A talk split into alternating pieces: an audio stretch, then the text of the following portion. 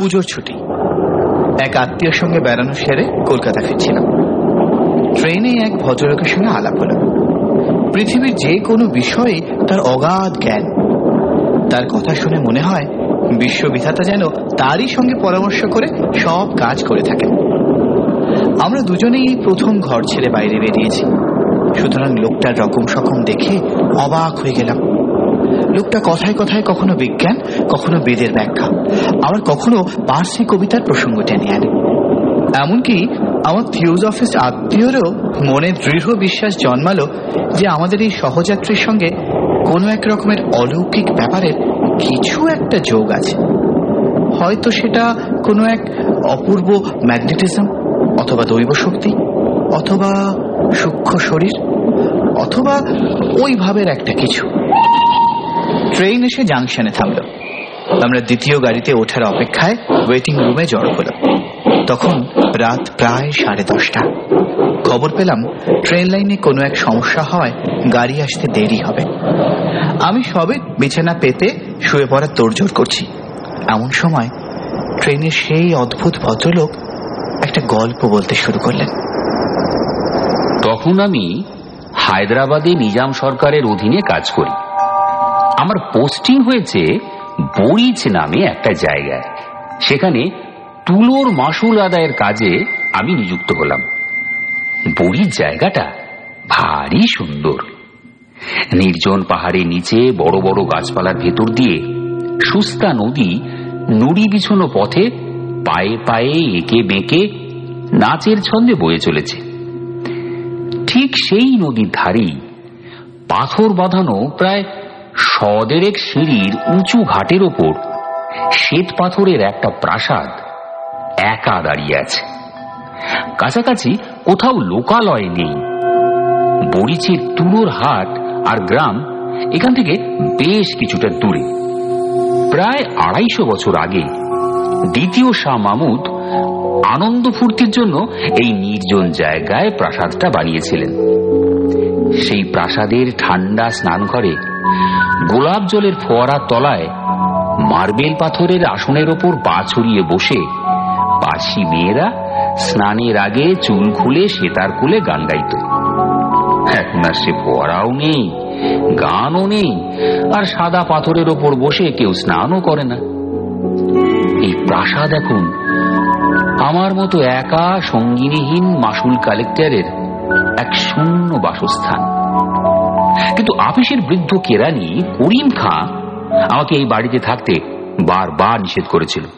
বলেছিল, ইচ্ছে হয় দিনের বেলা থাকবেন, কিন্তু কখনো রাতে এখানে থাকবেন না। আমি হেসে তার কথা উড়িয়ে দিয়েছিলাম। কাজের লোকেরা বলল, তারা সন্ধে পর্যন্ত এই বাড়িতে কাজ করবে, কিন্তু রাতে এখানে থাকবে না। আমি বললাম, তথাস্তু।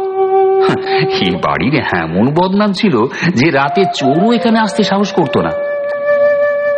প্রথম প্রথম এত বড় পুরনো বিশাল বাড়িটার শূন্যতা কেমন যেন আমার বুকের উপর একটা ভয়ঙ্কর ভারের মতো চেপে থাকত।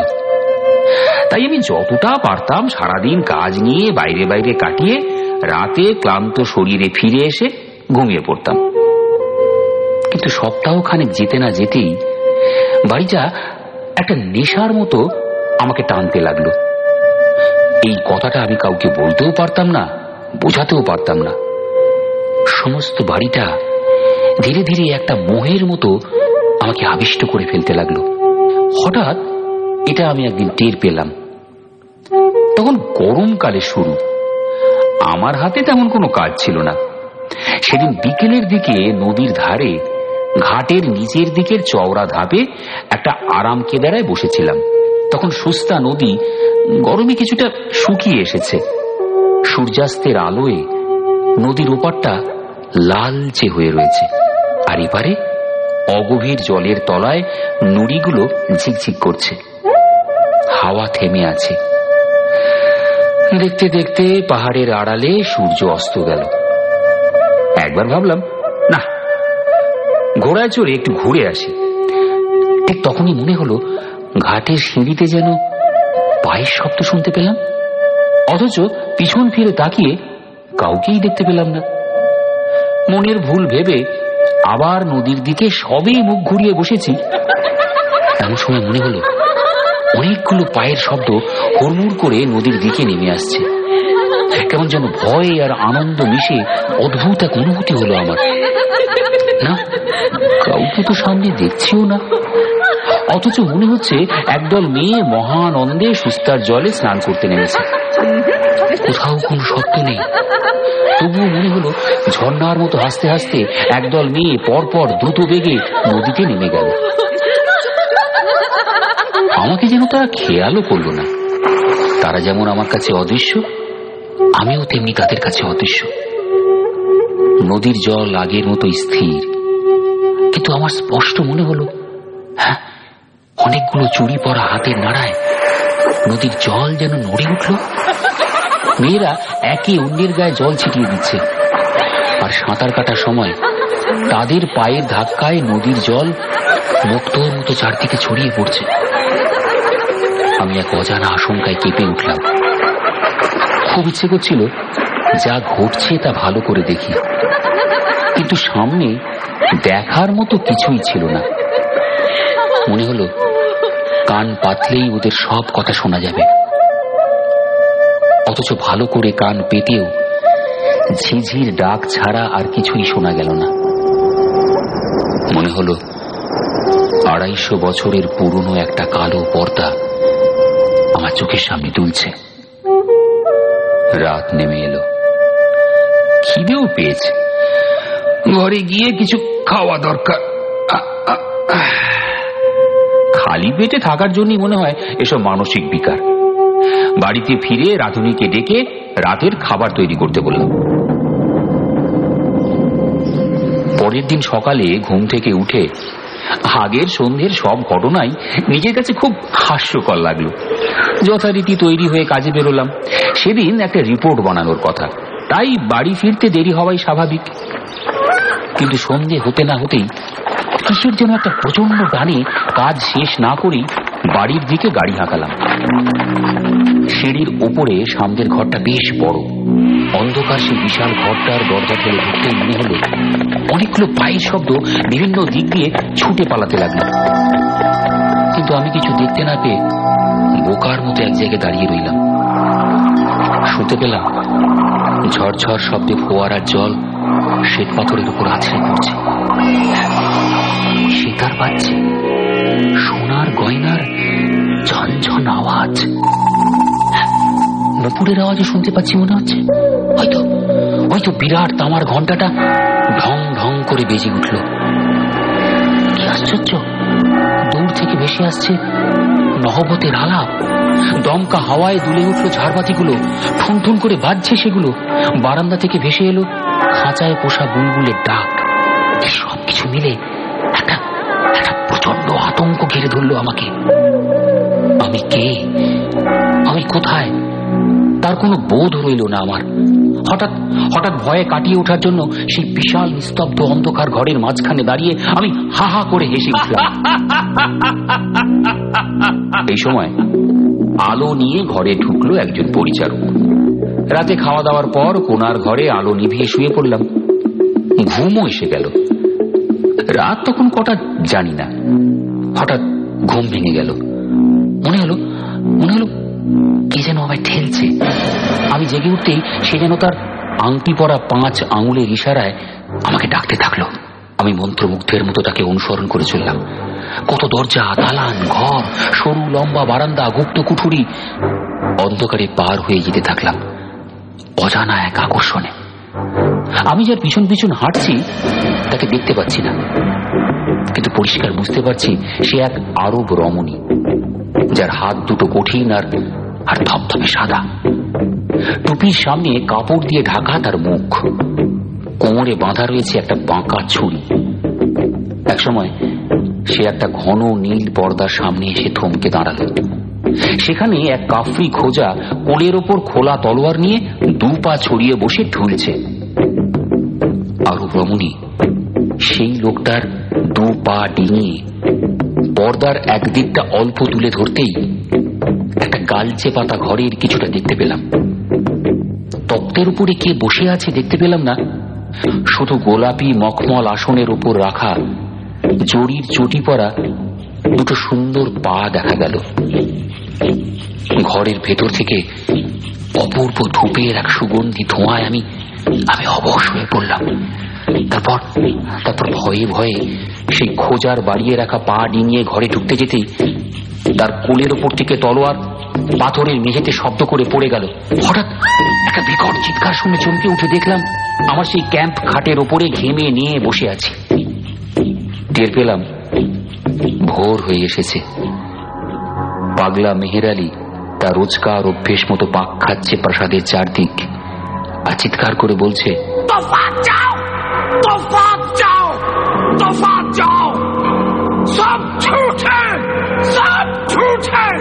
সব ঝুঠ থেকে কোনো রাতেই আমার ঘুম আসতো না। সন্ধ্যের পর থেকেই আমি যেন এক নেশার ঘুরে থাকতাম। আসলে খামিয়া নিজের মধ্যেই থাকতাম না। কয়েকশো বছর আগেকার কোনো এক অলিখিত ইতিহাসের চরিত্র হয়ে উঠতাম যেন। তখন আমি মাথায় পড়তাম লাল মখমলের ফেজ টুপি।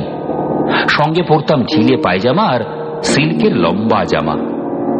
এইসব পরে সেজে গুজে, গায়ে আর রুমালে আতর মেখে একটা উঁচু বড় গদি আঁটা চেয়ারে বসে সেই না দেখা মোহময়ীর জন্য অপেক্ষা করে থাকতাম।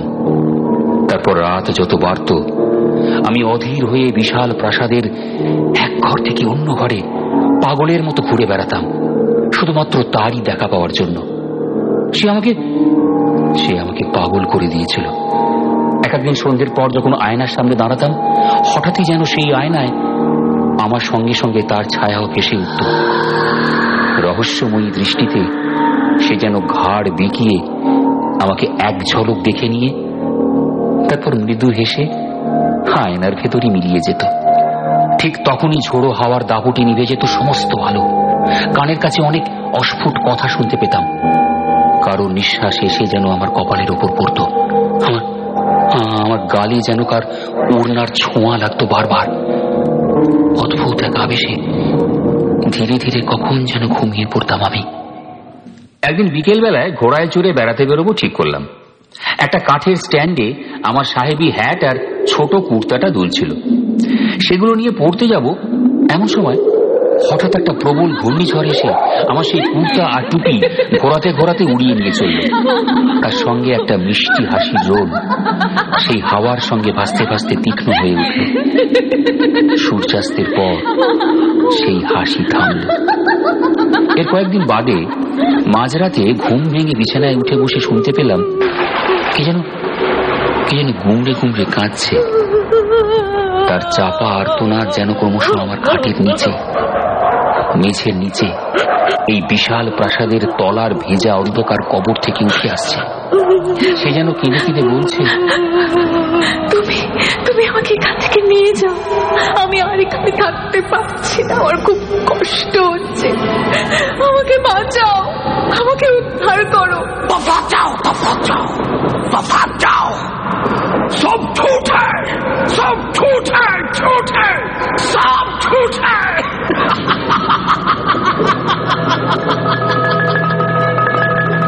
না, আর এ বাড়িতে থাকা যায় না। সেদিনই এই প্রাসাদ থেকে আমার সব জিনিসপত্র নিয়ে আপিস ঘরে গিয়ে উঠলাম। বৃদ্ধ কেরানি করিম খাঁ আমাকে দেখে একটু হাসলো। কিন্তু যত বিকেল হতে লাগল, ততই আমি আনমোনা হয়ে পড়তে লাগলাম।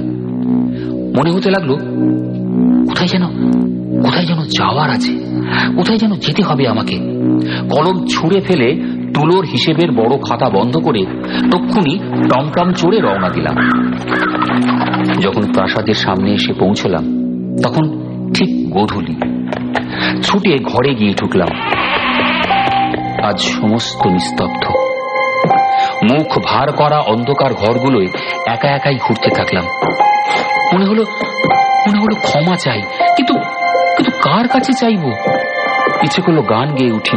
বলি, আগুন, তোমার পতঙ্গ ফিরে এসেছে। মরতে এসেছে। তার দুই পাখা জ্বালিয়ে দাও, তাকে পুড়িয়ে ফেলো।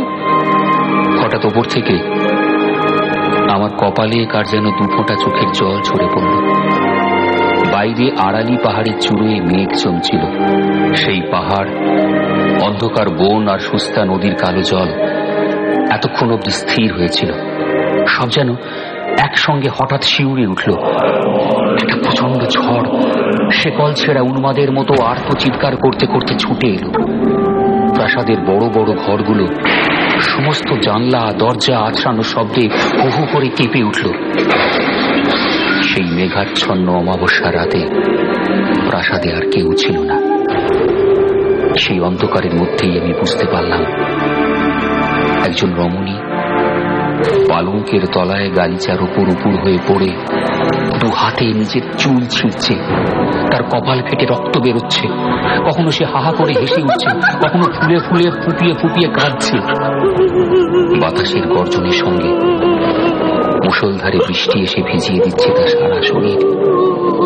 এই তাণ্ডব চলল সারা রাত। সব ঝুট সব ঝুট সব ঝুট তফাত যাও যাও তফাত যাও তফাত যাও মেহের আলী এই ঘোর দুর্যোগের ভোরেও যথারীতি বজায় রেখেছে তার অভ্যেস। আচ্ছা মেহের আলীও কি আমার মতো এই প্রাসাদে বাস করেছিল কোনোদিন? আর তাই এখন পাগল হয়ে বাইরে এসেও এই পাষাণ রাক্ষসীর মোহে প্রতি ভোরে এই প্রাসাদের চারধারে ঘুরে ঘুরে মরে। আমি মেহের আলীর কাছে ছুটে গিয়ে প্রশ্ন করলাম, মেহের আলী মেহের আলী মেহের আলী কেয়া ঝুট হ্যায় রে? সে আমার কথার কোনো উত্তর না দিয়ে আমাকে এক ধাক্কায় ঠেলে ফেলে চিৎকার করতে করতে প্রাসাদটা আগের মতোই পাক খেতে লাগল।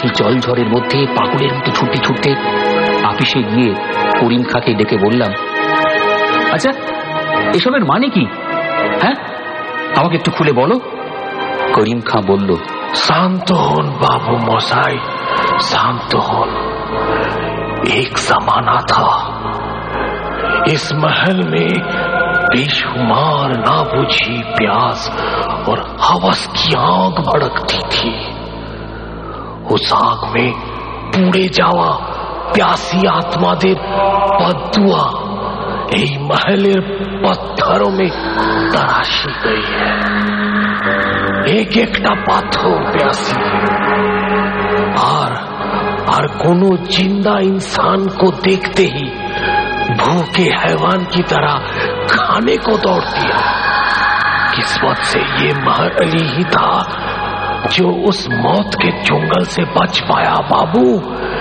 अपनी विश्वास करो वो तो सिर्फ पागल हुआ बाकी सब मौत के मुंह में चले गए এমন সময় কুলিরা এসে খবর দিল ট্রেন আসছে